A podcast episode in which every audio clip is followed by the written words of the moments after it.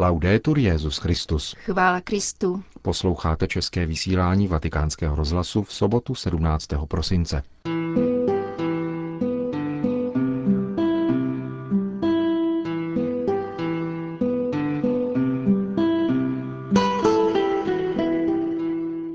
Evangelizace není abstraktním pojmem, řekl Benedikt XVI. novozélandským biskupům. Vězni chtějí klást papežovi duchovní otázky, říká vězeňský kaplan k zítřejší návštěvě svatého otce v římském vězení Rebíbia. V Madridu bylo beatifikováno 23 mučedníků z roku 1936, z doby pro následování katolické víry ve Španělsku. To jsou hlavní témata našeho dnešního pořadu, kterým vás provázejí Jana Gruberová a Milan Glázer.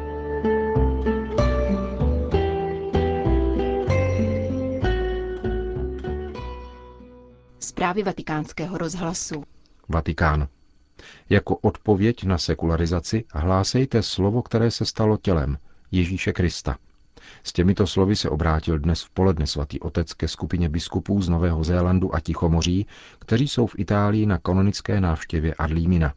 Zastupují 4,5 milionu lidí, z nich třetina se prohlašuje za nevěřící. Sekularizace vaší společnosti má zásadní dopad na vnímání a prožívání katolické víry, což se projevuje zejména v milném pojetí svátostné povahy křesťanského manželství a v rodinné nestabilitě, řekl Benedikt XVI. a připomněl novozélandským biskupům prioritu svého pontifikátu, tedy novou evangelizaci. Vzhledem k tomu, že křesťanská víra se zakládá na vtěleném slovu Ježíši Kristu, nová evangelizace není abstraktním pojmem, nýbrž obnovou rizího křesťanského života, založeného na učení církve. Papež vybídl tichomorské biskupy, aby věnovali zvláštní péči kněžím a jejich úsilí o posvěcení, stejně jako formaci seminaristů. Víme, že dobří, moudří a svatí kněží jsou nejlepšími propagátory povolání ke kněžství. Pán stále povolává mladé muže ke kněžství. Vaším přednostním úkolem je podpořit jejich úmysl plného odevzdání se Kristu. Dnešní mladí lidé potřebují více poradit při duchovním rozlišování Boží vůle. Významnou úlohu při hlásání evangelia mají rovněž řeholníci a řeholnice a laici, činí v oblastech pastorace, katecheze a výchovy, uvedl Benedikt XVI. a vyzval biskupy, aby také jim zajistili kvalitní a stálou formaci. V závěru své promluvy k biskupům Nového Zélandu a Tichomoří svatý otec upozornil na svůj nedávný úmysl vyhlásit rok víry. Ten má být pro celou církev vnímán jako příležitost vyvádět lidi z pouště, na níž se často ocitají, směrem k životu a přátelství s Kristem, který nám dává život v plnosti. Vatikán. Benedikt XVI. zítra navštíví římskou věznici Rebibia, Complesso Nuovo. Po druhé se tak během svého pontifikátu setká s vězni, poté co před čtyřmi lety slavil mši svatou v římském vězení pro mladistvé Casal del Marmo. Svatý otec rovněž navazuje na svého předchůdce, blahoslaveného Jana Pavla II., který toto římské kárné zařízení navštívil v prosinci roku 1983 a setkal se zde s atentátníkem Ali Akčou. Mužská věznice Rebíbie je jedním z největších italských nápravně výchovných zařízení na ploše 26 hektarů. Vykonává v ní trest více než 1700 odsouzených. Pouze od začátku tohoto roku jich přibyly dvě stovky. Vězeňský komplex se tudíž potýká s notorickou přeplněností, vedoucí často ke konfliktním situacím, včetně pokusů o sebevraždu, kterých pouze letos bylo zažehnáno skoro 50. Pro stejný počet vězňů v různých italských věznicích však život doopravdy skončil. Navzdory této napjaté atmosféře až třetina vězňů dobrovolně přichází na nedělní eucharistickou slavnost, říká vězeňský kaplan otec Sandro Spriano, který službu ve věznici Rebibia zahájil po 26 letech kněžství. Otec Spriano pro vatikánský rozhlas schrnul význam zítřejší papežovy návštěvy. Z mého hlediska i z pohledu vězňů je to nesmírně důležitá událost, protože státní instituce už nějakou dobu vězně prakticky opustili. Nejsou peníze, jsou jiné problémy. Skutečnost, že sem přichází papež jako hlava církve, bude jistě gestem pro politiky, ale hlavně je to pastorační návštěva, díky které cítíme církev na blízku. Jak si na papežovu návštěvu připravili vězní, ostraha a vůbec všechen personál? Život ve věznici se rozbíhá mnoha směry a žádné velké přípravy neumožňuje.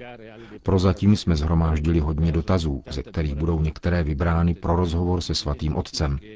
Na rozdíl od představ lidí z vnějšku, kladou vězni skutečně duchovní otázky. Nezajímá je to, co si dává papež k obědu. Vězni nám pomohli vymalovat, rozmístit květiny, abychom vytvořili důstojné prostředí pro návštěvu člověka, který pro nás opravdu zastupuje Krista. Vojenský kaplan je dnes spíše sociálním asistentem nebo duchovním. A jak vás tato zkušenost za mřížemi ovlivnila? Více duchovním. Samozřejmě strávím mnoho hodin řešením konkrétních problémů, od zhánění zubní pasty či telefonování domů, ale od těchto věcí přecházíme k otázce, co tu děláš, co tvůj trest. Myslím, že i já lépe prožívám svou víru, protože jsem donucen žít to, co hlásám. Jinak si okamžitě všimnou, že jsou to jen plané řeči.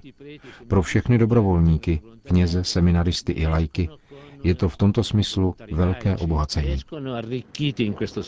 Je to tu zkrátka jiné než v poklidné farnosti, uzavírá otec Sandro. Nikdy žertem prosím, abych mohl třeba jen pět minut vykládat o Kantovi. Pak si ale řeknu, že můj svět netvoří papírný brštito lidé, kteří nemají co ztratit a jsou takoví, jací jsou dodává vězeňský kaplan z římské věznice Rebíbia před zítřejší návštěvou Benedikta XVI. Vatikán. Benedikt XVI. požádal prezidenta pobřeží Slonoviny o amnestii účastníků občanské války, která vypukla před rokem po prezidentských volbách mezi přívrženci dvou hlavních kandidátů na úřad hlavy státu – Papežské poselství předal Alasánovi Outárovi a poštolský nuncius a zároveň děkan diplomatického sboru arcibiskup Ambróze Marta. Papežský diplomat věří, že k alespoň dočasnému propuštění vězňů by mohlo dojít ještě před svátky. Informoval o tom novináře po setkání s prezidentem. Arcibiskup Marta vyjádřil spokojenost s průběhem parlamentních voleb, které se konaly minulou neděli. Informoval ale zároveň prezidenta o znepokojení svatého stolce kvůli neslávnoucím útokům na kostely a jiné církevní objekty. Alasan Outára slíbil, že podnikne nezbytná opatření pro větší bezpečnost církevních institucí. Holandsko. Biskupové a vyšší řeholní představení v Holandsku oficiálně odsoudili postup svých předchůdců, kteří nepodnikli adekvátní opatření pro ochranu nezletilých před zneužíváním v katolických institucích. Ve společném prohlášení biskupové a řeholníci sdělují, že jsou zaskočeni výsledky průzkumu vedeného nezávislou komisí, kterou sami zřídili. Ukazuje se totiž, že v letech 1945 až 2010 se zhruba 800 duchovních a zaměstnanců církevních institucí dopustilo lehké, vážné nebo velmi vážné formy agrese. Raport vyvrací tvrzení, která se objevila v médiích a upřesňuje, že sexuální zneužívání nezletilých není typicky katolickým problémem. Míra tohoto jevu je v necírkevních institucích srovnatelná. Není také pravda, že ke zneužívání dochází zejména ve vzdělávacích institucích.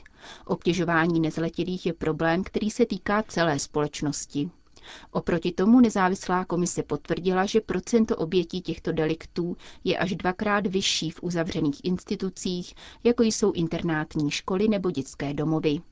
Týká se to stejnou měrou institucí náboženských i světských. Řím. Konference Organizace spojených národů o klimatických změnách v Durbanu udělala příliš málo proto, aby uchránila miliony lidí ohrožených jejich následky.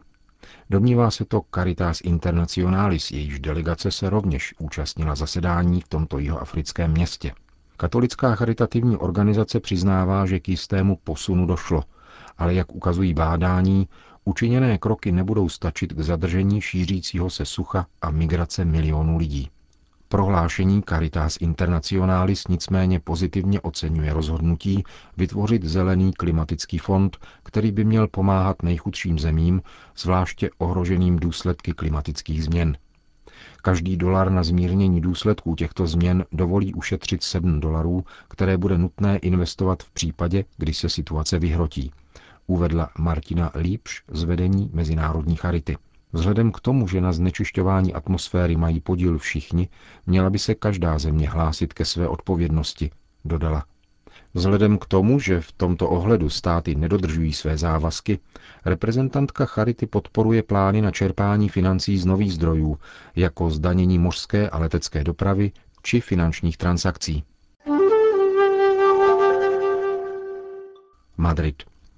V hlavním městě Španělska se dnes konala beatifikace 23 mučedníků, 22 řeholníků z rádu misionářů oblátů Pany Marie Neposkvrněné a jednoho lajka, otce rodiny, předsedy Národní konfederace katolických dělníků. Svědectví víře vydali všichni v roce 1936 za vlády tzv. Lidové fronty, která v té době organizovala fyzickou likvidaci katolické církve, počínaje klérem a konče každým, kdo se k víře veřejně přiznal. Dnešní beatifikační liturgii slavil prefekt Kongregace pro blahořečení a svatořečení kardinál Angelo Amato. Většinu nových blahoslavených tvoří členové misionářů oblátů Pany Marie Neposkvrněné, kteří letos slaví 150 let od svého založení svatým Evženem de Mazenodem. Ve Španělsku roku 1936 dosáhla nenávist vůči církvi takového stupně, že byl pojat plán fyzicky zlikvidovat. Lidová fronta začala organizovat v každém městě či obci zvláštní komise, které tento plán prováděly. K zastřelení stačilo, že dotyčná osoba nosila řeholní či kněžský hábit, po případě křížek na krku či růženec v ruce. Tisíce kněží, řeholnic, řeholníků a věřících lajků se tak ocitlo na mužce, aby vydali svědectví víře. Misionáři obláti Pany Marie Neposkvrněné se v této době věnovali své pastorační práci a byli přitom vedeni jedinou touhou, připomíná kardinál Angelo Amato. Nikomu neučinili nic zlého. Jedinou jejich touhou bylo konat dobro a zvěstovat všem Ježíšovo evangelium, které je dobrou zprávou pokoje, radosti a bratrství. Milicionáři vyzbrojení puškami však 24. července 1936 vtrhli do řeholního domu, kde zastihli sedm misionářů oblátů a jednoho lajka, otce rodiny a předáka katolických dělnických odborů. Všechny okamžitě vyvedli ven a v nedalekém městském parku je zastřelili. V listopadu téhož roku bylo stejným způsobem zastřeleno dalších 15 oblátů. Všichni byli zlikvidováni monstrózním způsobem, aniž by se kdokoliv obtěžoval hledat a ukázat jakoukoliv jejich vinu. Dějiny bohužel ukazují, že vykoření člověk ze svého svědomí boží přikázání, vytrhne ze svého srdce kořínky dobra a začne se dopouštět monstrózních zločinů. Odstraněním Boha člověk ztratí i svoje lidství. Byli brutálně zavražděni, řekl kardinál Amato, ale jejich poselství zůstává živé a nesmazatelné. Mučedníci všech dob jsou cenými svědky dobrého lidského života. Odpovídají na krutost persekutorů a mučitelů mírností a odvahou. Bez zbraní a s neodolatelnou energií víry v Boha přemohli zlo a zanechali nám všem cený odkaz dobra. Jejich poslední slova, jak dosvědčili i někteří z jejich vrahů, byla slova odpuštění a vyznání víry. Vrazi však byli zapomenuti, ale jejich oběti jsou nyní připomínány a oslaveny. Říká kardinál Amato, prefekt kongregace pro blahořečení v souvislosti s dnešní beatifikací 23 mučedníků z dob pro následování katolické víry ve Španělsku.